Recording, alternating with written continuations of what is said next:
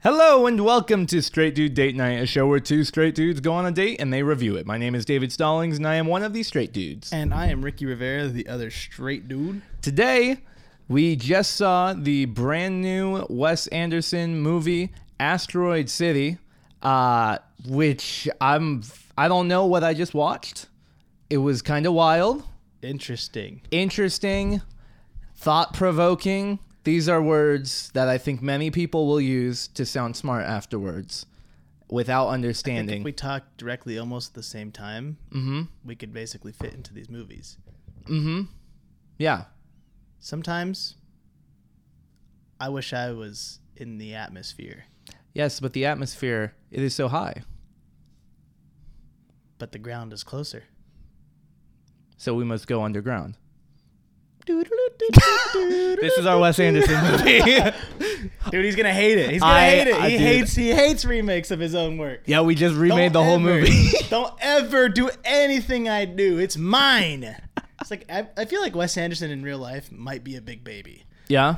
I mean, he seems like a really nice guy, but when he gets mad, he's just like like stomps around, you know? It's a very it's a temper tantrum from a 2-year-old kind of vibe. Is that what you think? Yeah, but not in like a I'm better than everybody's snobby kind of Mm-hmm. way. And I'm just really mad. I don't want to get it out. I gotta write it. Give me my journal. Yeah. Love Wes Anderson though. I'm talking a lot of smack, but well, I I have actually, you know, uh, contrary to the f- podcasts that we do, I only really started watching movies after we started the podcast. So I actually realized last week I had never seen a Wes Anderson movie. After I went and looked through everything, and was very shocked to have to remember all the trailers for many of them, but had never seen one before. Yep. Uh, so sorry to anyone who's like, "How dare you?" I'm I've watched the life of Qua- yeah, the life aquatic now, and now Asteroid City, and uh, both are phenomenal. So spoiler alert on my rating. oh yeah, spoiler alert. uh huh. Uh, for those of you who are here and excited about Wes Anderson being, uh, you know, doing a Wes Anderson episode, I'm gonna preface it with I'm so sorry. I'm not as smart as you, Mm-hmm. and I will never fully understand the depth of Wes Anderson's films. Mm-hmm. But from a from a, a, a guy with a GED standpoint, I enjoy Wes Anderson a lot, and I feel like I I get a general idea of what he's going for. Yeah, But I know for some people out there, it goes so much deeper. there's a whole deeper meaning. How did you not so get it? sorry if we don't if we don't touch on it and you caught it and we didn't. Yeah, we they're start a podcast and talk about it. and yell about this horrible podcast you just listened to, where we didn't mention anything about whatever you think the movie was about. But honestly, I think if you do that, I'll sue. There you go. Now it's done. It's in the It's air. there. It's gonna happen. Go ahead, talk smack. do it. You won't. Bet. uh, I I do think the majority of people though will walk away from this, whether or not they're like, oh, uh, they appreciate the deeper meaning or not. I think people are going to walk away generally very happy with it. Yeah, I mean that's that's like it's just the aesthetic. Yeah. Even the colors alone, like the way he does his movies, Very vibrant. you can watch it without sound and just be like, I feel like this is good.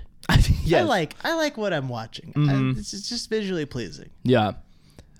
But pff, I I need to try and do a synopsis for it because if I don't I always think about that. What if I just didn't do the synopses like when we first started the podcast? This is one Does it those- matter? This But is thi- one of those ones where you you could. It no, I, I could, but I think that would detract significantly from this from this review because no one will know anything about what we're talking about. That's a good point. Maybe they don't know it generally anyway, but still, this one was so wacky. I have to give something, right? So I will try my best on this. Also, uh, a note because it's one of those movies where like you don't really know what the story is going into it. I'm gonna spoil everything right here. So just so you're aware. Okay. First off, what was the main character's name? It was Augie, right? Uh, well, I mean, Augie. You, you want the play name or you want the real? No, The the, play name. The play name is Augie. Augie. Okay, because that's his real name is something else. we're going with the play names. Okay, because that's the majority of the film. Okay, I will try to I will try to summarize this quickly. So, Asteroid City is portrayed as a biographical documentary play that you are watching. So it goes back and forth between the documentary documentary of uh, the playwright actually writing the play Asteroid City, and then we go to the performance of it as if it were a play, but it is all being filmed instead. Uh, so you have like a full set, a full location, everything, but there are elements of the movie that it's clear someone just messed up or they walked into the scene too early or stuff like that. It's Right. very, very sudden moments that remind you, oh yeah, this is supposed to be a play. Uh, I think that's important to just state right out of the gate because that was such an innovative idea that I really enjoyed. It was fun. It was fun. There's one moment in particular we'll talk about later. Uh, but from that, the play is broken up into three acts. Uh, the first act takes place over the course of a day where a bunch of people arrive in Asteroid, Asteroid City, which is a small town at the border between California and Arizona. And at this location is the site of a crater where a meteorite crashed 5,000 years ago and it's still a study site for studying uh, the stars. Also, some ways away, they do like atomic bomb uh, tests, and that's not relevant to the story other than atmosphere a bunch of people arrive in this town because their children are being entered into a scholarship uh, for five grand, where they all created something uh, world changing, some scientific idea. As a result of that, uh, I think it was Act Two where it happened. That was it. Was it the first day that? Act one is with the aliens. Yeah. How did Act One end? Was that with? Act one ended with the alien coming down to take the asteroid. Yes. Okay. So Act two Act is one is we watch the whole first day unfold as all of these people are meeting, entering the town, and by the end they get to do this whole ceremony where they get to look up at the stars on the specific day where they'll see a cool sighting. Turns out on this night the aliens an alien actually shows up to take a meteor uh, artifact on the ground and then just leaves and everyone sees this in broad daylight. Mhm. And he very politely told them today, Mhm. but nobody could decipher the code. No one could decipher the code at all. But the code was right there. It said today it was going to happen. Uh, act two is they are now under quarantine, trying to figure out what to what to do. How do we move on? Uh, can we leave? Who actually won?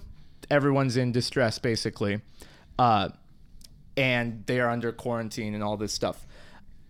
How did that end? God, this was cr- a crazy two- movie. Act two ends with the kids.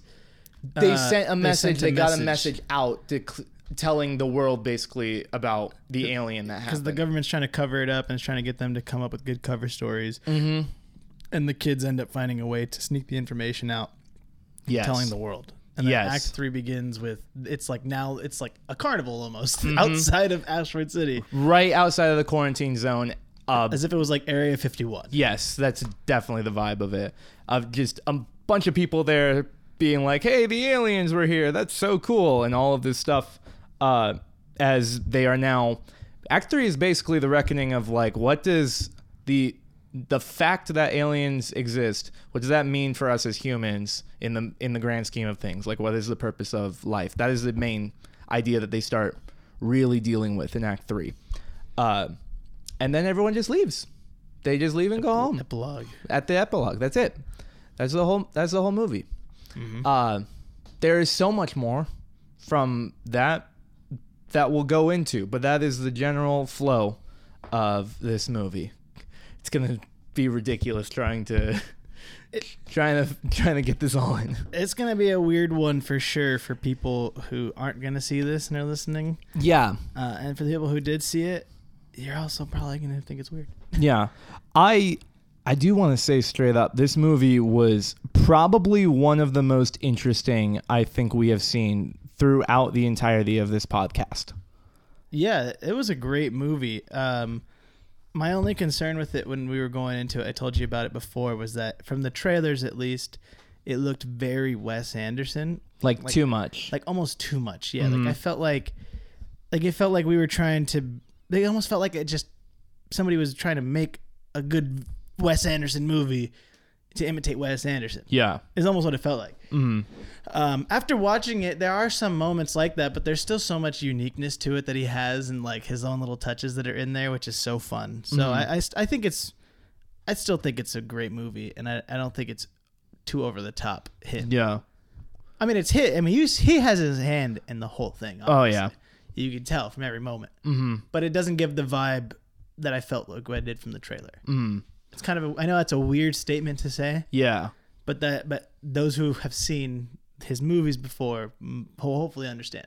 Yeah, and I think I want to I want to state because I I literally just saw my first Wes Anderson movie this week. And I never I I've always known he's a great filmmaker, but I never knew what a Wes Anderson movie meant. So for those who have not seen any of his stuff too, I want to just elaborate on that. Of what the vibe that I get from it is that it is very uh what's what's the word? It is very pushy in its vibrant aesthetics throughout the entirety of his films. That everything is so quirky. it's quirky and pops out constantly. Uh, meanwhile, the vibe of every single character is extremely direct and to the point to a comedic level because they are so direct with one another. it's like almost dry humor, but It's dry the entire time. yeah, it's dry with a different twist on it though, because it's not the same kind of dry humor you're used to. Mm-hmm. It's got a little bit of color in there. Yeah. It's like you're hearing dry humor from a colorful standpoint. That sounds so crazy to say, but that's really the vibe I get. Yeah. And I'm shocked I've never seen one of these movies because that type of humor that at least with the these two movies I've seen of his now, that kind of humor, bro, that is the exact type of comedy that I love so much. I love dry humor, just like to the point stuff that's just out of nowhere. That is so funny to me. I was laughing during this entire movie. Yeah, yeah, it, it it's fun. Th- This is definitely a funny movie. Um, Even if it is a little a little existential. Yeah, yeah, yeah. That I mean, that's the thing he always has in his movies is some sort of existential thing and some sort of deeper meaning behind the the things that are going on. But Mhm. I think that's like what's so fun about it is even if you're not into the whole deep meaning aspect of it, if you enjoy dry humor, you're gonna have a great time. Yeah. Like that's how I feel a lot more with like you saw you watched uh The Life Aquatic with Mhm. Steve Zissou. And that personally is my favorite movie because I think if you want to watch it for an emotional standpoint, it's very like it has a pretty heavy heart on it. hmm But if you want to watch just like a comedy, it also is hilarious. Yeah. It's so fu- everybody just has a gun. like it's just such a dumb little like point where it's just like he's like, "Oh, I'm the adventure club guy." And then he just pulls out a gun. Yep. We all just have them. The interns all share one, everybody gets a gun. Any new explorers, they get a gun immediately. Yeah, It's- exactly. It's, just so. I I just love that the world building of it is very poignant about like yeah, it's going to be ridiculous. That's the point. You're gonna Yeah. deal with it. and it's not our world too. That's the whole thing he gets across is like we're obviously not on our earth, and that's totally fine. Mm-hmm. Yeah. that's why the world is so quirky like this. yeah. You know what I mean? Like he's not trying to. Wes Anderson's never really trying to relate it to like this movie has to represent modern day America. It's like no, he's just created his own world here. Yeah. It's a lot of fun. I mean, there's similarities, but even in this one, it's like the asteroid city. That's not a real place. No. this is. I would not- be surprised to find out if it was. This is not how people would have functioned if they came across an alien. No. Everyone is extremely calm. and They're more upset. This was so great that the alien shows up and everyone is just dumbfounded, which I think is realistic. And then the response the next day is, is like, okay, cool. That was interesting. But the issue that they start to have is that they are quarantined. Yeah. they are more mad that they're still quarantined after the alien showed up than they are about feeling existential of an alien showing up. Yeah, which um I think the quarantine aspect is one of like the meanings in there too is like showing just how stir crazy they're getting. Mm-hmm. because you can tell like as the days goes on it's not necessarily that they're like stir crazy from what they saw. They're just more like okay we get it. We saw an alien. Get me out. We Please. now we can do nothing but think about it because you've trapped us here. they definitely wrote that in because of covid. I, I guarantee you the quarantine arc doesn't exist. Well, I think that because that was a rea like they've already said that they that that wouldn't exist if it wasn't for covid. Yeah, because that's something that we've never the idea of the quarantine lockdowns when that happened is something that I don't think anyone has ever comprehended, at least in modern times. So to have that happen, and now it's like, oh, this is what a quarantine would actually look at look like. People would just be mad that they have to be home. They Yeah. just they just are stir crazy. That's the realistic answer to it. I mean, literally, the only reason Bill Murray is not in this movie is because of COVID. really? He, he caught COVID right before production started, and they couldn't re they couldn't move production, uh huh. so they just recasted him as Steve Carell. Oh my gosh, I didn't know that. It's, breaks his like twenty something year streak of being in every Wes Anderson film. That's so he was supposed to be. Steve Carell, which thinking about it, that would have been hilarious. That would have been a great role for him. Yeah. Just being like like the guy who runs these motels is Bill Murray. He's just like, yeah, man, things I don't know, your your house burned down. Yeah. You're staying in a tent. That that said, I love. I mean, I, I really enjoyed Steve Carell in it Oh, he was because great. his whole vibe really fit that character too. I think Bill Murray would have killed it as well. That's really that's really disappointing to hear though that that's why that happened, It's literally the only reason he wasn't in it. It's just because he caught COVID the like the week they started filming. bro. That's the thing with the productions though, man. You can't mess around with the dates on it. It gets it's extremely difficult to move anything. Well, especially when like, I mean, a lot of the scenes had all the characters in it. Mm-hmm. So I can't imagine how hard that would have been. In fact, any scene with Steve Carell, everybody's there. Yeah, So his scenes would have been the hardest to reshoot yeah, because every single time he was shoot, he was on the scene on the screen. Every character, every major actor was in the scene. Also. Yeah, especially the I think on day one they had the dinner scene where every like group of people was at their own table, and that I'm pretty sure it seemed like it was one continuous shot, and we went from table to table to table to table, Yep. and saw every single person's conversation going on. Yeah, yeah. Which they probably. I mean, again, this is right after COVID film, so they probably all were near each other the whole time anyway. Yeah. Like that's probably why this production was so hard because they probably just it was just everybody was here. Mm-hmm. Just everybody stay around. We're just gonna quarantine it up. Yeah. You know, just stick around. Just get this done. Yeah. But I thought the entire concept was fascinating. I so th- we've you, you and I have talked a lot about um on this show what makes a good movie and it's like what you take away from it. And I feel like this is the kind of movie where you you are likely to take something away from it, right? Because Yeah. it was very the whole thing was existential. They're constantly talking about what is the meaning of life? Is it anything or is it nothing? Like and I think that's going to make a lot of people who watch it think. Did you get that vibe through this? Yeah, I mean, there's well, there's so many different tones, like, because there's that. I think that's like the overarching tone of it, but I think each act has a different tone. Yeah. Because Act One is really more so dealing with grief, where Mhm. the dad is dealing with his grief by not telling anybody, and he's thinking about abandoning his kids. Yeah. He just doesn't know what to do with himself, Mhm. right? And then the, it shows from the kid's perspective of you know the son.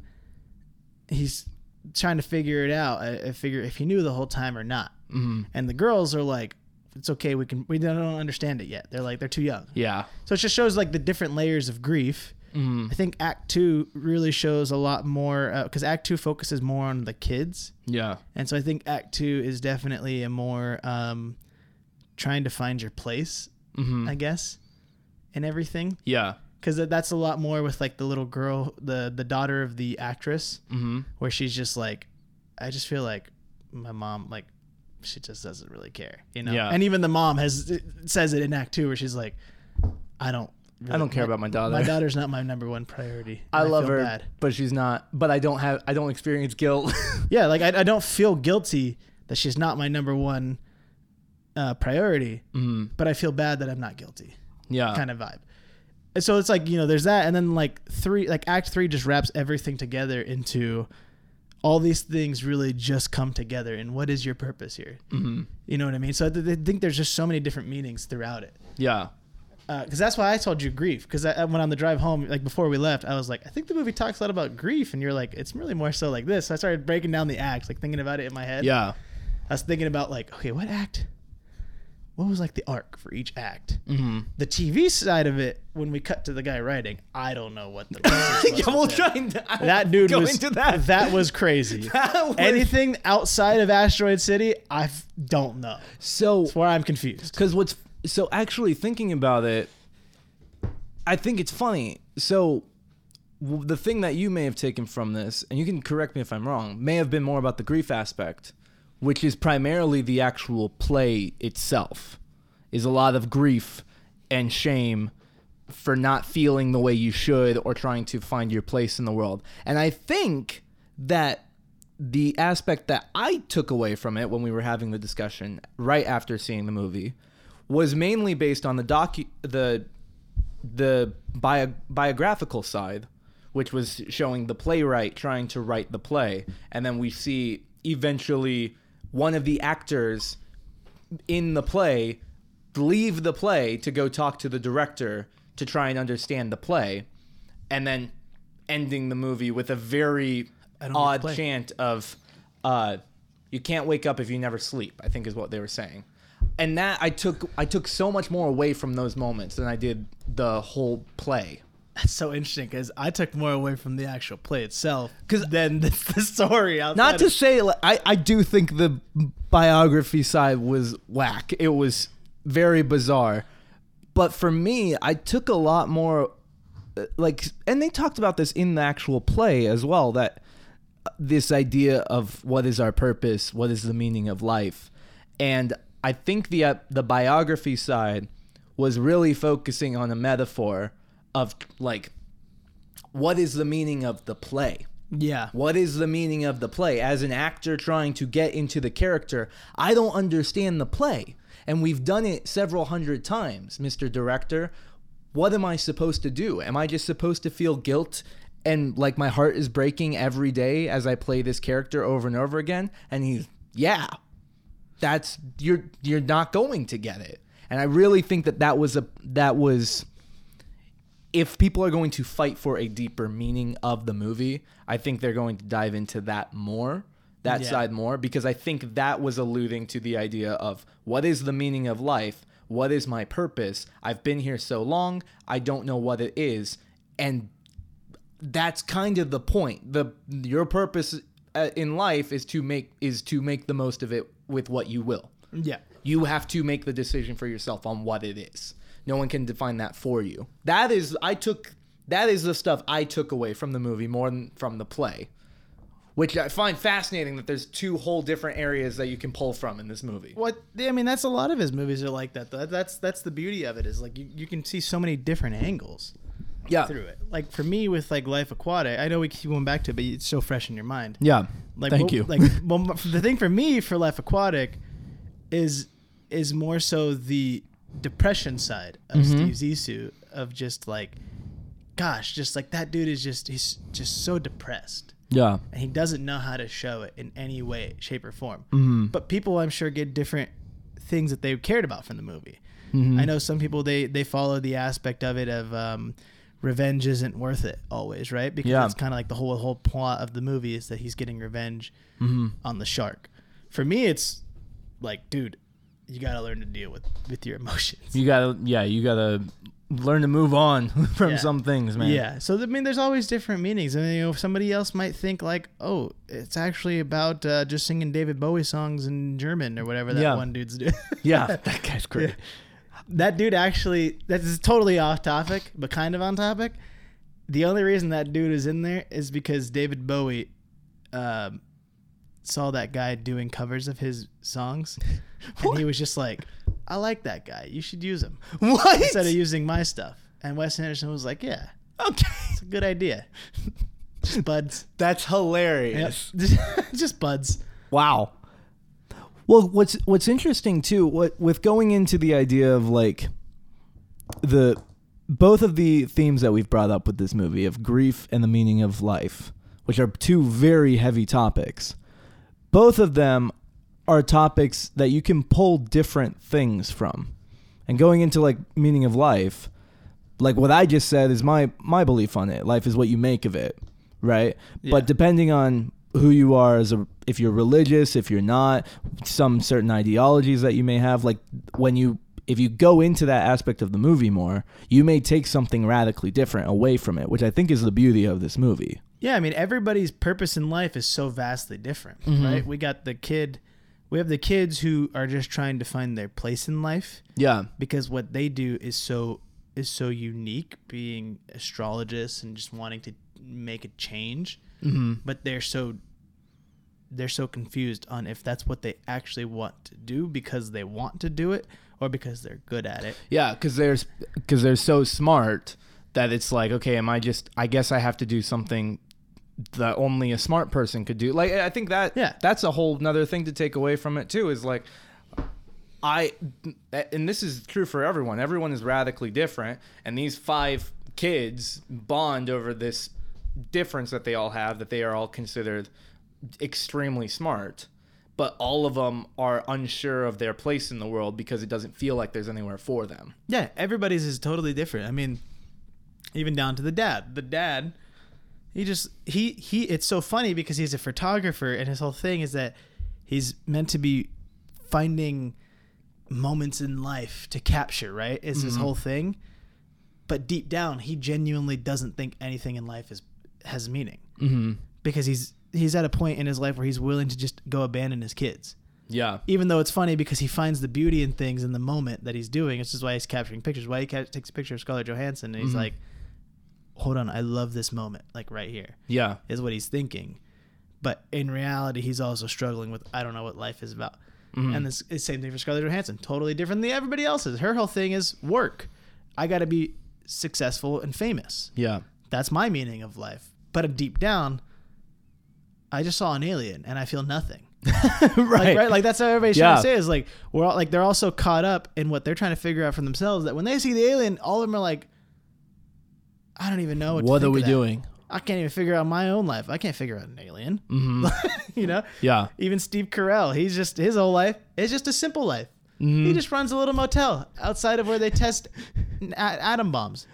Trying to convince people to buy little tennis court plots of land. He wants people to invest in his town. Uh-huh. One day it's going to be popular. yep. It's just his own meaning in life. Like everybody's life is just so vastly different. Mm-hmm. The the dad, the grandpa, his whole thing is he just didn't even care much about his own. He talks about it how he you know the way he grew up and how he's only cares about the ones he loves and Yeah. everybody else screw up. Yeah. So there's so many different meanings that you can get gain, Mm-hmm. Which is just so interesting. So there's there's, there's two, a lot of people that you're bound to connect with some character Mhm. here or there, right? Yeah. Like for Scarlett Johansson, I don't really connect with her character a whole lot, but I like the dad's character a whole lot more. Mm-hmm. But for you, it might be totally different on who you connect to more. Yeah. Well, I especially I I think the scene that really hit me out of nowhere was I, I really I really did enjoy the dad. I, I it's funny I took more more away from like the I think I just liked that character because we also got to see him as an actor in the biography side as well. So we saw this really cool dynamic for that specific man. Uh, but I really, th- there were two scenes with him. One is where he out of nowhere places his hand on the on the grill, which he's making his grilled cheese on, and he just puts his hand on there and burns his palm. Yeah. And Scarlett Johansson's like, that actually just happened. You actually just did that. And he's like, I don't know why I did that. Which leads to him freaking out about, I don't understand the play. Because he, he fully acknowledges it in the scene of, I don't know why I did that. Why is that written there? Yeah. Like there's a I certain part where he says that. He's like, why do I put, why do I have to put my hand on the, on the stove there? because he says like the lines aren't clear or something like that. The right? lines aren't clear, yeah. And that was just like I I don't know. That's that was so interesting to me. Like I still am trying to ponder what what does that part mean, but it stuck out so much to me. But even for him, the character's like, why they do that? I don't understand the play. I did. I did love those moments where they acknowledge what was going on. Like when Scarlett Johansson's like, "Read that line, read the page." Yeah. She's like, "Do you want to see the nude scene?" Like, like just, just, just like you know, like they're just like, "All right, come on, let's just get the play going here. Mm-hmm. Let's just keep it moving."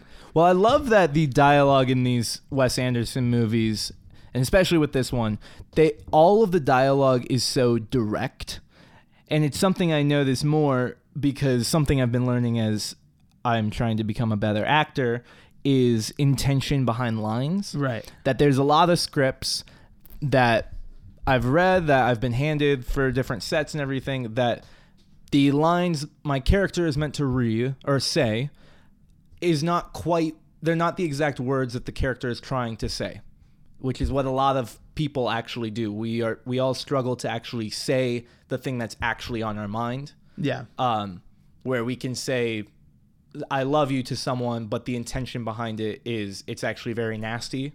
Uh, and so you there's this whole idea that I've been learning more about of when reading through scripts, write out what am I actually trying to say to the other person with this line. And I love that with these with the Wes Anderson writing, you, it, it's all, all of the writing is intentionally just direct. Right. Every single character says exactly the exact thing that is on their mind at any given moment. Like the the the kid who has to do the dares all the time, he's constantly be trying to do something stupid and have someone dare him Yeah, to do dare it. me, dare me. Dare me, dare me. And his dad freaks out and is saying something direct to him of like, I'm so done with this. Why do you need to do this all the time? And the kid just says straight up of like, I'm scared that if I don't do that, then no one will notice me and my life will have very little meaning if I'm not noticed. And it's like it comes off funny the way it's like you don't hear people talk like that. Yeah. And the the character is very emotional saying it, but it comes off very unique. And I love that. I think that's so interesting. Yeah. I love that kind of writing. I think it's dope. Yeah, I think it's a genuine moment too between Mm-hmm. it. Like it feel feels almost as if that wasn't necessarily written in, right? Right. Yeah. Yeah, that that is man, the, the so many so many different story angles cuz again, that kid's storyline Yeah. totally different than everybody else's. Of that that idea of I feel like I, I feel like I'm alone in the world and I'm not going to be noticed. Like that is a genuine thing that some people deal with still. Like Yeah. that is something else that people will draw from it. Which I, I I really do think that's one of the coolest ideas. One of the coolest things you can do with a film is if you're able to convey so many messages all at once, and it doesn't feel like like the movie was only an hour and forty five minutes. Did you realize that? Yeah, not too long. It was it was nice. super quick. it flowed very well too. Like it, I mean, it's hard to follow obviously if you're if you're like half paying attention, I guess. You cannot pay half attention to this movie. You, this movie Yeah. requires focus. Yeah, but it's not in the level of like Inception focus where it's like what layer are we in? Yeah, it's more so the trippiness that's going on now? Yeah, it's more so you have to focus only for the sense of like you may miss why the film is the way it is. Mm-hmm. Uh, and I know that sounds kind of snarky, but it's like that. He's just trying to give life lessons in a very colorful, funny way. I'm of the opinion this entire episode's gonna come off snarky, and I'm just I'm gonna just own it. hey man, look, there are people who are way more snarky about Wes Anderson than we are, so I really don't feel that bad. true, true. The ones who, the real ones out there, recognize real. And if you're not a Wes Anderson fan, I mean, that's the thing about him too. He's very easily not liked, like, because there's some people that just don't really like, like, uh, like our friend Colton.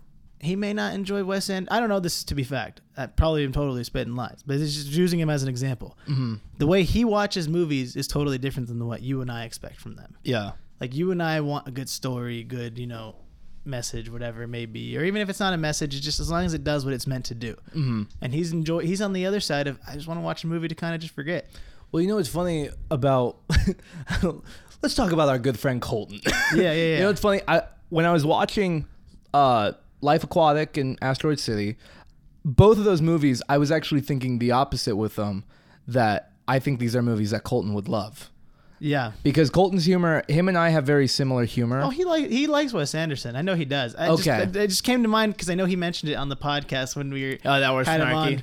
Well, he We'll just never he forget it. for like when he's talking about John Wick, and he's like, "It's just a movie." You know, it's like Yeah. he just enjoys the movies because it's just a movie. You Mhm. know, like you and I are more so like, "Nah, what's the science?" You know. Mhm. but we I- also have a podcast where we have to break it down. Right. I do think the a potential turnoff for people's for this movie is going to be the very end, though. oh, they're not gonna like it. Like my, I know for a fact my mom would hate this movie and doesn't like Wes Anderson, only because she doesn't want to. Um, she doesn't want to have to sit down and pay that much attention when she watches a movie. She's Yeah. she got three kids at home still. She just wants to watch a movie that is sick. You Mhm. know what I mean? Like this is not a movie she would enjoy. Yeah. I just think that that very end scene though of them on the stage going uh what is the chant that they were doing? Yeah, you had it. If, you, if can't wake up if, you don't fall if you asleep. don't fall asleep. You can't wake and up they just start chanting that over and over again. And then the weird alien that we saw earlier comes on stage. And then the movie just ends. And that's He just he just brings the ball, the asteroid. yeah. And that's that I think it went into the epilogue after that. It went into the epilogue. But that yeah. was like that that was the end of the movie was that part and I think there will be a lot of people that are like, "Okay, I don't get it." Like there was a I'm pretty sure I heard this. There was a woman in the theater in our row who at some point someone had it had a line in the movie where they said straight up, "I don't get it." And the lady nearby went, "Me either." which is so funny because on the other side where I'm sitting, they were sitting there going like, "That was amazing. Yeah. That's like a masterpiece." So it's so polarizing. Yeah. Because like the guys next to me were like, "Wow, like that's that's his best work right there." Like you mm-hmm. know what I mean? Like Yeah. they, they got it. They were just like Yeah. lasered in. And then there's me who's like. I was with you, but the alien is just so goofy looking. I, it's the only thing I'm looking at. Bro, I cannot get over the weird CGI that they use that he uses in all of his movies it's though. like a claymation. it looks so weird because the alien you know what's funny is like I- one a movie i was thinking that this kind of compared to was nope where with that movie too we all knew there was going to be an alien involved in with it going into the movie but we didn't know what the alien would look like and that was like one of the coolest parts of the movie was actually seeing what it what the whole alien situation was but with this, we had the same dilemma of we don't know what the alien situation really is. Yeah. And then it showed up and it looks like a, a five year old made it. Yeah, yeah. And she's like, yep, this is just that's just the that's just the animation we use. Suck it up. It costs Suck ten up. dollars to make. Yeah, I loved that. That alien looks so goofy. I was laughing the whole time. Just We it's the same style of art though he uses in Life Aquatic that Yep. he made like 20 years ago. yep. It's the same style. All the animals have the same weird look to them. yeah, I loved that. Uh, It's, it's the only way to describe it is uh, if what you think like hard drugs would make something look like. Mm-hmm. Like this is what a cartoon like this is what the people use to draw cartoons when they're like, "This is your mind on shrooms." Yeah. That's the exact like vibe I get whenever I see those. Yeah, that was just that was so ridiculous. You know, it's funny. So you and I were very obviously the loudest people in our theater. We were laughing so hard through this As this. always, I'm always the loudest. You are definitely the loudest, which makes me laugh even more. And then we both end up being the loudest people in the room. But the people, when that happened with the alien showing up, everyone seemed just dumbfounded, similar to the characters in the movie. But we were dumbfounded looking at it. And then you and I broke the ice with laughing. And then everyone else just started being like, what is going on? And laughing with it. It's funny. Oh it's my it's meant to be funny. I look if Wes Anderson wanted to make a cool looking alien and make that that scene serious, he could have. Mm-hmm. It's not hard.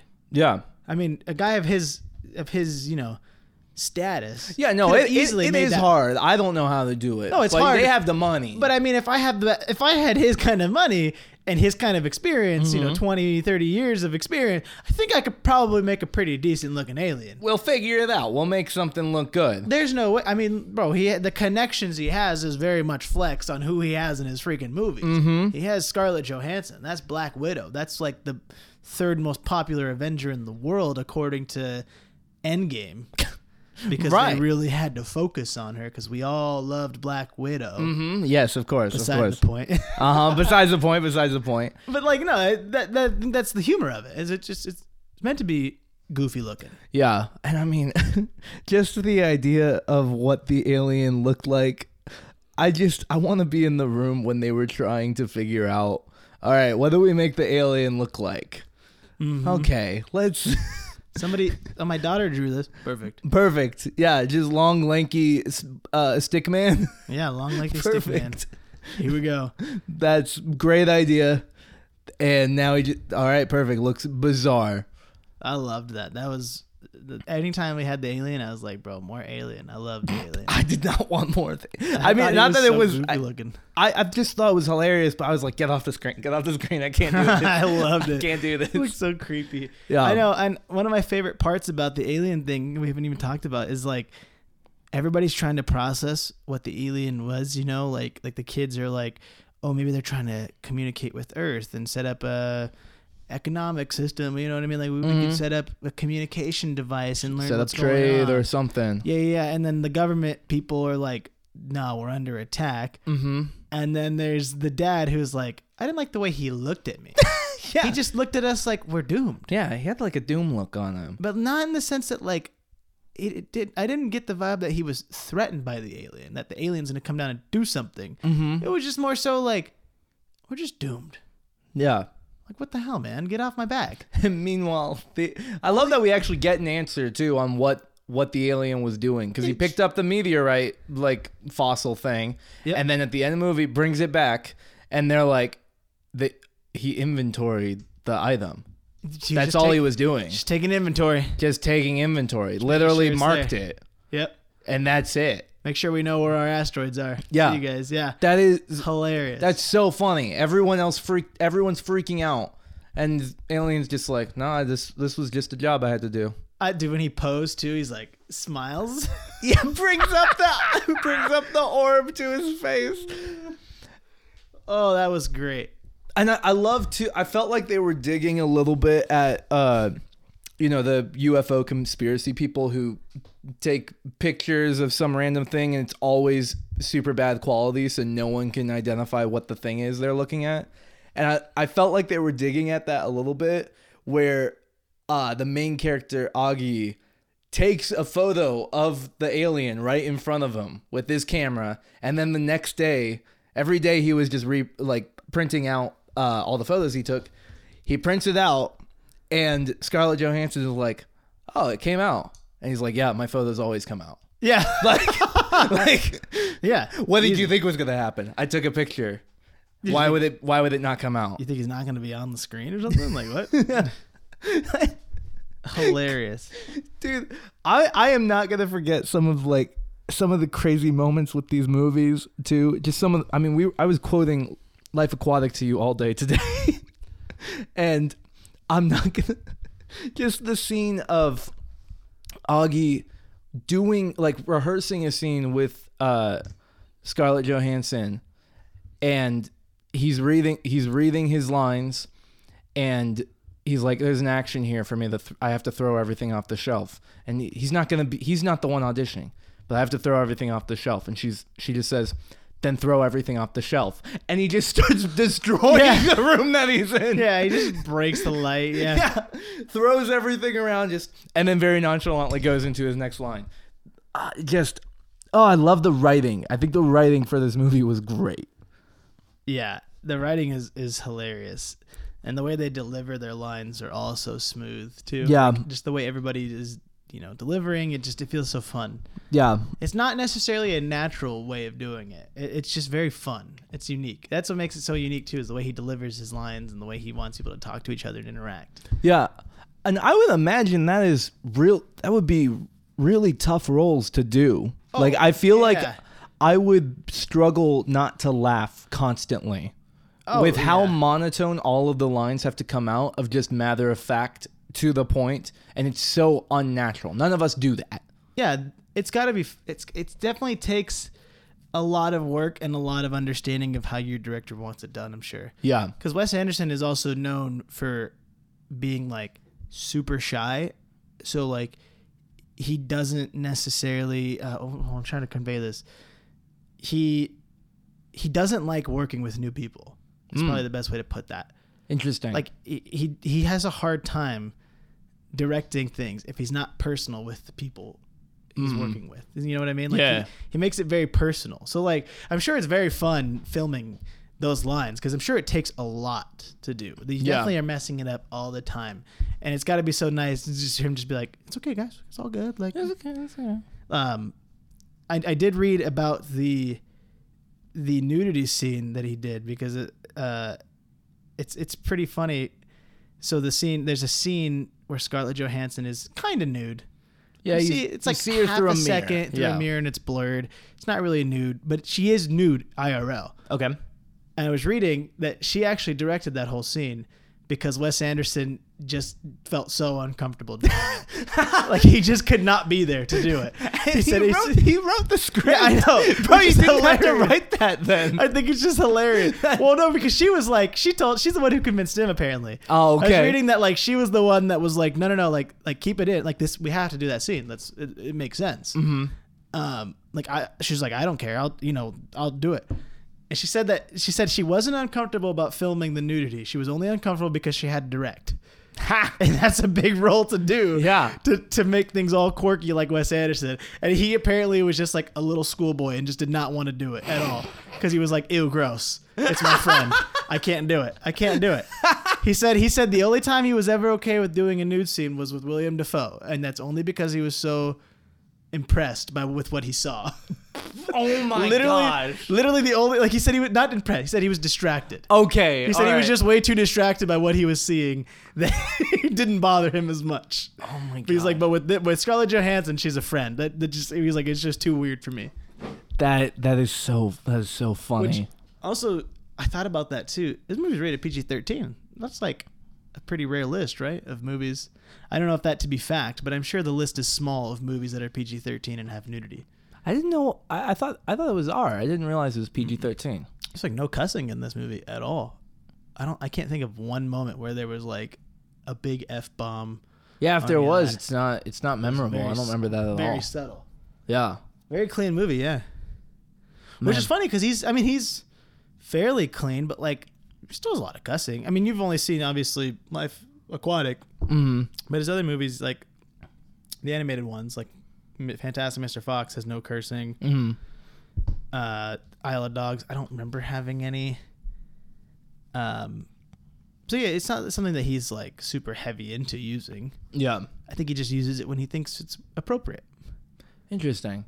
Which I I, I like that idea because I don't think the unless like the cussing is necessary, it just feels over the top sometimes with a lot Yeah. of movies now. Yeah, it's it's more so like it feels only necessary when it's that character's vibe. Mm-hmm. This is why I had the issue in Bullet Train with uh with um the one character that just called everybody the B word after everything she said because it felt like that character would never do that either. Like it just felt weird.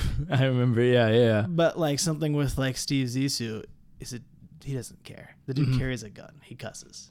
it's Bill freaking Murray. Yes, he kills all the pirates. Yeah. This this man's a legend. He can say whatever he Bro, wants. Bill Murray is so goaded. We just that dude's awesome. Yeah, that's such a bummer that he the that situation that he couldn't be in the movie. but I mean, like, I wouldn't have known unless he brought that up. Yeah. Well, yeah. I mean, you know, obviously for the the big heads out there, I'm sure they was the first thing they noticed. Yeah, where's Bill Murray? Yeah. I had no- For I- you and me, it's like, I mean, whatever. I had no idea there was a meta behind that between him and Wes Anderson. I never knew about that. Uh, he well, yeah, he's very much that kind of director that stays to his own people, and I think that's also because he knows how picky he can be. Mm-hmm. That he's just like, I've already worked with them before. I'm just gonna keep reusing them.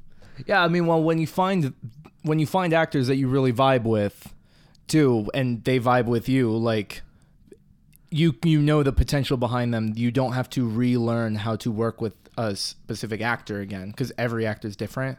Yeah. So why wouldn't you if if they're available? Why wouldn't you work with them again? You know, Yeah, it's like I totally respect that. It's like Quentin Tarantino not using Leo. It's like, bro, Leo's your guy. yeah, gotta use Leo. we're gonna bring him back in. We've worked together before. We mesh very well. We're gonna do it again. Like Yeah. that's just how it works. Yeah, or Tim Burton using hi- that one girl, his life partner, or whatever. I can't. remember. I Helena Helena Bonham Carter. Yeah, like it's like him using Love her. her.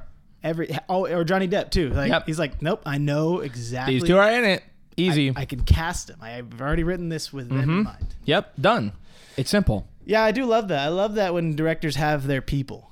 'Cause Yeah. it's like it just works so well. You know. Yeah, especially with the content that Wes Anderson writes is so different too. It's all very original, and so none of these actors that you've seen in other movies of his are doing anything remotely similar. It feels like. Yeah. I mean, maybe maybe I'm incorrect on that because I haven't seen all of his movies. I want to go on a crusade of watching all his movies now. Uh, but from my understanding of them, at least so far, the vibe of the characters that these actors play are so different and unique. I mean, I don't know if they would keep taking the roles if they were all the same, right? Right. But I, I guess maybe that's incorrect because money. But Yeah. who knows? Yeah, th- but I, I think all the acting was great though in this. I mean, I, I can't think of anybody in there that I didn't really enjoy. Yeah. The, the only person I didn't necessarily look, I'm not a big Scarlett Johansson fan. Mm-hmm. So for me, I think she did great and she's an amazing actress. I just don't like the typecast that she usually is. is. Uh, and what? So like, like what? What's the typecast that you're referring to with her? I feel like she's always just like um I don't know. I don't know. It, it's it's oh, let me let me look up Scarlett Johansson movies. Let me look this up because I because I, I know I know I've felt this way with her before. Like the way she is in all the Avengers movies, Mm-hmm. they always portray her as like way more important than she is, and that's the vibe I always get off of her. But like I know she's I know she thinks like I'm really not that important, but Mhm. everybody else hypes me up to be way more important than I am. Yeah. Like she's very like subtle with the the stuff that she does. Mm-hmm. Um, Interesting. she's also in Jojo Rabbit too, and I think that's kind of a very similar like she has the same kind of tone that Okay. she talks with in this one. It's very just kind of like dry almost. Mm-hmm. Um, but yeah, I, I don't know. Just her in general, I'm just not crazy for. But I still think she's great. It's no disrespect, and it's not going to knock a point off for me in any way for this Mhm. movie. I just personally, if I had to pick a character I didn't like, it was probably her character. Interesting. But again, I don't relate to it in any way. Yeah, I think that I think that would be the Ac- thing for me is that I didn't. The Sigma Alpha grind s- mindset that she's got is beyond my belief. Of course, of course. It's it goes leagues beyond me, bro. I'm I'm out here on Steve Carell level. It just I'm just happy to be here. I'm I'm trying to sell happy some to be half here. tennis I courts. I purchased my I have my cantina machine to keep me drunk, and it's great. Yeah, dude. Uh, no, I mean all the cast though was great. It was a big cast. yeah, and I.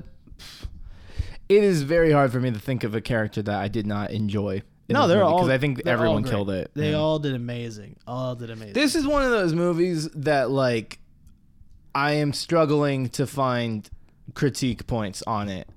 I think the main critique I have of this movie is that by the end there will be some people who are just like I don't get it. This, that was over the top. There will be those people because it there are there is a certain point where it's like all right, this is bizarre. This is this is the part where you lose the people. Yes. Yeah, I, it. understand. I don't get it. Yeah. Mhm. Yeah, I mean that's probably one of the only downsides, I guess, to having such open. What what would you call it? Like open-ended theories of how the movie, like what the message is. Yeah. That's probably the only downside is that for some people, they like just a straight direct message. Which again, that's just Mhm. the way you enjoy movies. Like Yeah. that's, that's literally my mom. My mom is a very like I just need the story just straight up. Just tell me hmm what it is. I don't like open endings. I, you know, that's how my mom is. Yeah. And so like that again, that's that's the thing with Wes Anderson. Why it's like a love hate relationship for some. Some people hate that that it's so open ended. Mhm. Just give me the freaking answer. yeah. Type it on the screen, please. Mm. Uh, which you're right. That ending with the alien that is gonna. That's gonna be a, the turn off point Oh, for sure. for many people. Some people, the turn off point might be going from the black and white uh, biography to the actual vibrant play and going back and forth and being like, "What is happening?" yeah, I, I could also see some of the writing being. I mean, the writing is great the way they're telling the story, but there are some moments where they're talking very scientifically. You know, they're very very scientist. Yeah, and they start getting into like the nerdy side of like the astrology that they're into. that is another point of like, okay, you have potential to lose people here. it lost me for a little bit. I'm not gonna lie. Like there were some points where like when it was all the kids, I was just like, all right, they're all gonna just big brain right now. and I like when they did the game, the the Cleopatra, they started. Yeah, they're playing that. I was like, bro, you're losing me. I don't know. playing their weird uh, name game, and you that was like a three minute scene of them doing that, and we're just yeah, like, Okay, you as an audience are trying to keep track of the names too, and like I don't even know the second one. Who who are you saying? I don't even know why we're saying the name. Why are we saying the name? Yeah, what is the, the theme? What is the theme of the names? I, I'm so historical figures. Was, No, I don't think there was any. I think it was literally just a memorization game, a memory game. Mm. And so they were trying to to pull. They had to be a real person they named, and they had to keep remembering. they had to keep remembering, and you would get out Yeah. if you didn't uh, memorize all of them, which is why they were coming up with such ex- extreme names. Yeah, some of that stuff when they start getting into that Ridiculous. then- yeah, it's like all right, all right. Some of this dialogue is it's very heavy worded, big words mm-hmm. thrown around at me. Relax. Yeah, To get me back to the color. Mm-hmm. I like the colorful part. I did love with that memorization scene, that memory game. It did last for like two or three minutes, and one of the kids straight up goes, because they're all brainiacs, they're all nerds and super smart, and and it's just continuing on forever. And one of them goes, "I don't think this game works for us," Yeah, I don't think this works. and it's like the audience is going, "Yes, that yes, that is correct." Yeah, the thing I one of the things I do love about Wes Anderson is the way he portrays like children as just like little humans Mm-hmm. with a bit more, um, I guess, innocence, kind of, but like understanding how the world works. Like like the girl, like the little girls are pretty innocent, right? But they Yeah. they still are referencing like they're not sheltered; they're just innocent. Yeah, But you know, because they're like, we're gonna raise mom back from the dead because we're three witches. you know what I mean? Like it's like they they understand real life things. They just are very innocent to all of it. right. As to where we have the, the teenagers, they're not just he. That's the that's the one thing I love. He doesn't write them all like super angsty. I gotta rebel. It's just That's like true. I wasn't mad at any of the kids or teenagers in this movie. because they're just real kids. They're just like they're just they're smart kids. They're literally brainiacs. They have no need to be rebellious little turds like that. Right. Like the, when they when they expose the truth about the aliens, it's not out of rebellion. It's legit. Just the world needs to know. Mm-hmm. I'm smart enough to understand that we could just get this stuff out there. And Yeah. people would just need to know. Yeah. So I do love the way he portrays them that way. Man, that was I didn't even realize. I actually I actually enjoyed all of the all of the kids and teenagers in this movie. That's un- Yeah, 'cause it's the way he unreal writes to me. It's the way he writes them. It doesn't make them all annoying, angsty teens. Yeah, and having to make them stupid in order to drive the plot. Which Exactly. these these Dumb kids them- actually drove the plot with without being dumb or rebellious. Yeah, yeah. Like you, didn't, you didn't see them. Like they were smart the whole time. There was never a point where the son was like, "I'm mad that my mom died, so I'm gonna go piss off the alien." In a moment of uh, of you know relapse judgment, it's like, no, no, I'm smart enough to know. Like we could logically figure this out and what they're here for. Yeah. You know, Dude, I that we invented a freaking jetpack. this this may have gotten more points for, for me of realizing that. Of re- uh, oh, what a breath of fresh air this movie was. oh my gosh. All right, should we bring in the the banana meter? Ah, yes. You want to bring him in? Come on, boy. Bro, they've been they've been crazy recently. Ooh. Oh god, I haven't even oh, hold on. Get, get back Hold up. on, back hold up, on, back hold up. on, hold on. Okay, okay, okay. The song. Amazing. Dear alien. Dear alien. what is it? It's uh Oh, what was it called? they were like uh Oh, it's they were like saying like a prayer, but it was to the alien. they legit in the act 3 oh my gosh everyone has to see this movie i'm gonna make everyone i know see this movie uh at, in act 3 one of the children after they all learn about the uh the presence of aliens one of the kids writes a song that's like a crazy western song and they all perform it and just start like having a whole party it's called dear alien who art in heaven Yeah, dear alien who art in heaven. it's a prayer and then everyone gets in on it That's right. It's like the the Lord's prayer because he's Yes. like he's like you stand there six feet tall. Like he tries to yeah. mm-hmm. So funny. that oh my gosh i can't believe we didn't parts men- of the whole i can't movie. believe we didn't mention that that was so that was Those group So of kids ridiculous. drove nothing to the story other than just being comic relief, and they were so funny every time they showed them. the, all of the kids in this movie were ridiculously great. The three girls that were that were constantly convinced they were witches, w- hilarious. Uh of no we're gonna no i'm we're all witches we're good witches and w- no i'm i'm half witch half alien everyone Yeah. everyone around grandpa's just like okay yes you're right of course just uh-huh. like Yep. so done with it Yeah. Okay. Yeah. Yep. Yep. yep You are a okay witch. yep absolutely Mom's your mom is dead. So when's she coming back? yeah 15 minutes Yeah. you guys don't even know what 15 minutes is 15 minutes is 6200 hours yeah. Yep. of course yes thank you my child You know what? You never mind. I take that back. You Uh-huh. understand? yeah, that was great.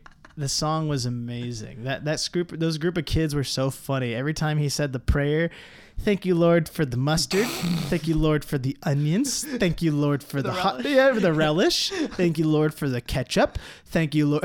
head count head count to shut him up Oh, Oh, I loved man. it. I loved it. I thought like the thing with the, like, and that was a nice thing I enjoyed too. There's a breath of fresh air. I, I don't want to get into like, you know, your religious beliefs and what it may be or may not be. But the one thing I found that was so funny is that he poked fun at it, but not in like a making fun of it way. yeah Like it would like I because I get it. Some people they don't believe in anything, and that's totally fine. Mhm. And some people they believe in it heavy, and any joke is offensive. yeah I lie on the side that both sides have their own opinions. That's the beauty of this world. mm-hmm. But, but I thought it was so funny that they were just like making the little jokes. there were just constant little things about religion that would come up the pray the praying and like i've I, i've grown up christian my entire life and i remember like in youth group growing up people don't people learning how to pray and some people they they would lead the prayer and it's literally okay i have to mention every single thing Yeah, i've yeah. ever been grateful for right now Yep. so that That that, little that, kid- little kid totally accurate yes, there's always that one kid. And I think it's great because there's the jokes to the people who aren't religious. They'll just be like, "Oh my god, this is so funny! Like how annoying." And then there's us who like you know who are religious, and it's like, "Yeah, that's accurate. that's a real thing. Yeah. It's just a real person." so funny. him try, Augie you trying to explain the concept of death to his Yeah. kids, and he's like, he's starting to talk about like my parents told my parents when when dad died, my mom tried to tell me that he was in the stars, and then we got uh, into a whole debate, and he. talking about heaven with his his little girls and he's like you so luckily you we'll, we'll just say for right now she's in heaven luckily you guys are episcopalian so you guys will be in heaven with her i won't be just He's like, and then we move on he's pescata- uh, yeah, pes- yeah, Whatever I don't understand. He's like, but he's like, but for me, obviously, there is no heaven. But for you guys, it's great. yeah. I think that's like I think that goes into a deeper layer of that character's depth of his like his understanding is like, well, my kids are gonna take it great because they believe in heaven, Mhm. so they're not as worried. For me, I don't believe in anything. So like, what is anything? yeah You know, that's where his existential crisis starts coming in. the life struggle happens there all right we need to let's let's get them let's get them in let's get them in yeah I'm an alien. Woo, banana wow okay they're all stacking up on top of each yeah, other Look at them. They're going woo woo woo woo boom boom boom. Oh yeah, look at them. They're jumping on. Yeah, one. okay wow this is Yeah, they're creating a wall we're currently locked in here now because it all right Ooh, alien. Ooh, banana. Great. Can Bring you put the ban- banana? can you put the banana down Mm, banana. wow they're changing their voices Ooh, banana. thank you wow. I very like the range. Thank you, Yeah, buddy. I Put think- it, just set it down. Okay. Oh, okay. okay. All right, all right. They're just gonna Minimos, keep staying super stacked Yep, right just here. Just let them be. just let them be. All right, stay there. All right, Ricky, what you thinking? Uh, I thought this was a great movie. I I'm trying to think of anything I didn't like about it. Um, I think, the, like I said, the the alien scene at the end, where the the the whole meaning of trying to figure out the sleep aspect of it for their characters, and you know what what is it you don't wake up if you never sleep. You can't like wake up if you never sleep. I may be swapping it in some way, but it's something about wake You can't can't sleep if waking you up if you're up. never if you're never asleep. Yeah, something like that. That whole scene got a little bit out of hand for me, where I was Mhm. like, that not necessarily that I didn't like it. I feel like I need to rewatch it though, and for that, for me alone, is like, dang, I wish I had just understood what was happening. Yeah. so maybe I missed something. I, well, well, I think it's th- that was so sudden during it. I think I understand the meaning behind it, but it's it's one of those scenes that like it can be interpreted multiple ways. I feel like so. Yeah. Um, a- and that so that for that for me it's harder to understand, but um also someone like the dialogue again, I think the way that he writes his stories are so so well and I think the dialogue amongst people is so good, but there are some moments where you kind of get lost in the dialogue because you're trying to catch up to what they just said, but the next line has already started. Mm-hmm. And because it's also quick too. Like Yeah. when he starts getting into like science talk, they just flow through it to make it sound smarter. Yeah. But when you start breaking down what they're saying in your head, you're like, this all sounds like it's just a bunch of made up words we're saying right now. Mm. Um, but that for me, that part of it is just like, man, it's, it keeps me going, it keeps me thinking about it. But like sometimes I do wish the dialogue would slow down just a little bit. I'm trying to hold on, Give me, Yeah. But that's just for me personally because I'm kind of dumb. but like, I just wish I could slow it down. Like I, I can't wait to watch this movie at home and I can rewatch scenes Yeah. um, that that excites me to do. Uh, but at least off of just this watch and everything, man, I don't know. I'm having a hard time finding the number here. Yeah, it's tough, right? There's so much. This movie was very complex. It's a very complex movie, and I think it's very thought provoking. Mm. Um, I'm just trying to think where I put it, man. it's hard. It's so it's so such a strange movie. If you want to think more on it, I'm pretty sure I got my number. yeah, okay, you go. you want ahead. me? To, you want Yeah, me yeah, to go do for it? All right. because I'm just I'm just trying to think where I want to land it because there's like there's part of me that is just still trying to process the movie and Mm. factor in the emotions I felt through it that it's so hard for me to like just come up with a number immediately. Yeah. Well, I've been thinking about it. I, I think I've made it clear that I loved this movie. I think I'm somewhat biased because the that type of dry humor is I've always been like this. That is I love that so much, and I wish I knew that this was what Wes Anderson stuff was like earlier. Uh, so that alone really hit me hard. I enjoyed that a lot. I think I I do think that the only thing that kind of takes away from this movie for a lot of people will be the end that weird scene with the alien in the in the lecture hall and that chanting thing that we've mentioned multiple times. So i think that's going to detract from some people. But that said i'm going to recommend this movie to every single person i know because it it is so fun to watch. I don't think there's i i really struggle to think of an issue with any of the dialogue that happened. Uh it's bizarre, but there's so much to take away from this movie that there's someone you'll relate to, and I think that's powerful. Yeah. Uh, that I think this is worth the watch for anyone. So for that, I think I'm gonna give it a 95. Like I, like I want to see it again. I might actually go rewatch it in theaters soon you should. I mean, because it was it was so fun, and uh, there's like I, I'm just thinking back to it, and I love the quotes that I can remember. I love the scenes that I can remember already, and I want to see it again. That's Yeah. really that's. I usually don't care enough to go see a movie again. You Yeah. know what I mean? Yeah.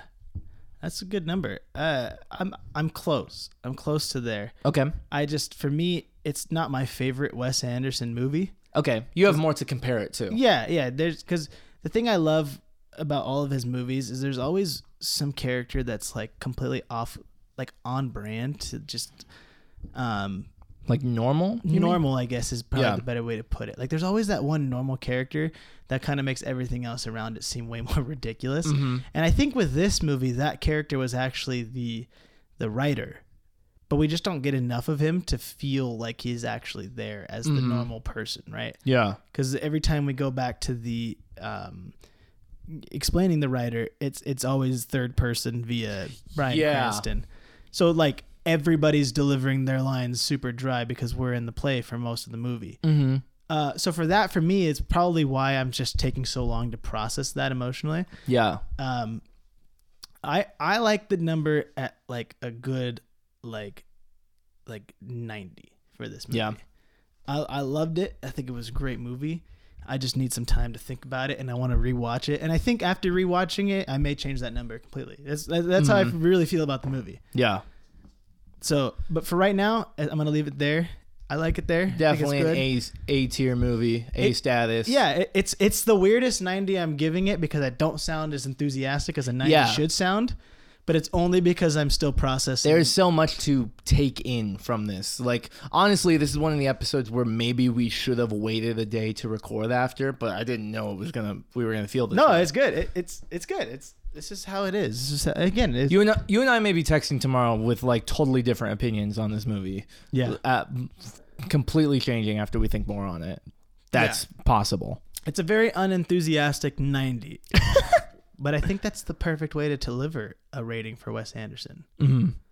Something about what I just gave it and the delivery of It's it. very monotone and dry. I feel I feel like I feel like you did justice. I feel like I did justice in my own way. that was the correct way to deliver your line there. I'm proud of you. Yeah, I, I, I think you should audition for Wes Anderson's next movie. I just think that if we're seeing the true color red, then how come when it's spelt backwards it's dir? Because it may as well be dirt.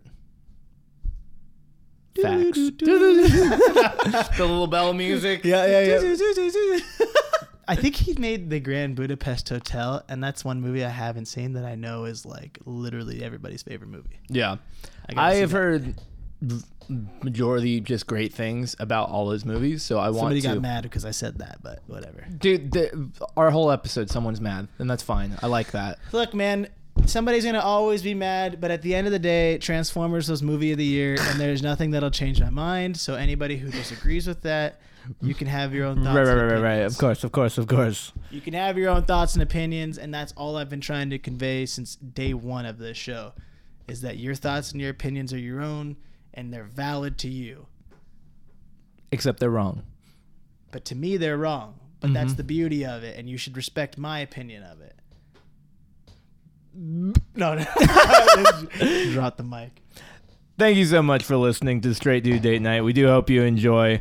Uh, yeah, I highly recommend this movie to Oh, go everyone. watch it, go for watch sure. this movie. Uh, Go this watch is it. worth. This is worth the watch. Uh, it is so much fun. I think ninety nine percent of people who see this movie are gonna really like it. Uh, It's it's a great movie. It's a very dry ninety. Yeah.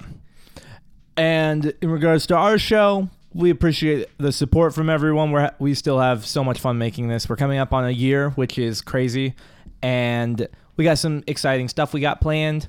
So be sure that you're following us on Spotify and following us on all the the social medias if you're not already. Leave us a review on Apple Podcasts. Subscribe to us on YouTube. All that good stuff. Um, and tell a friend about the show. That would be great. Other than that, Ricky. We got big big ideas and big plans, and not enough time or resources to do them. Yeah. So recommend the show to your buddies. Uh, I don't want financial gain. I just want to be able to do fun stuff with you, David, and then tell everybody about it because we have a good time doing what we do. Same. And I think people will, even if they weren't there, will enjoy it just as much as if they were. Yeah. And hearing us describe it. Yeah. So I that am. being said, give me your money. Give us your money. Give Ricky your money. He'll funnel it into the show. This is a constant. He's got a gun pointed to the microphone right now. Two guns. Yep, Finger two guns. So just again, I mean, we say it every time. Send send him some money via Cash App. uh, just leave a comment on any of our posts, and uh, he'll give you his Cash App. So We're grateful for everybody that listens. I'm grateful. For who Absolutely. You guys are the best. And on that note, thank you so much for listening. We hope you enjoy. Have a great day and have a great week. Bye bye.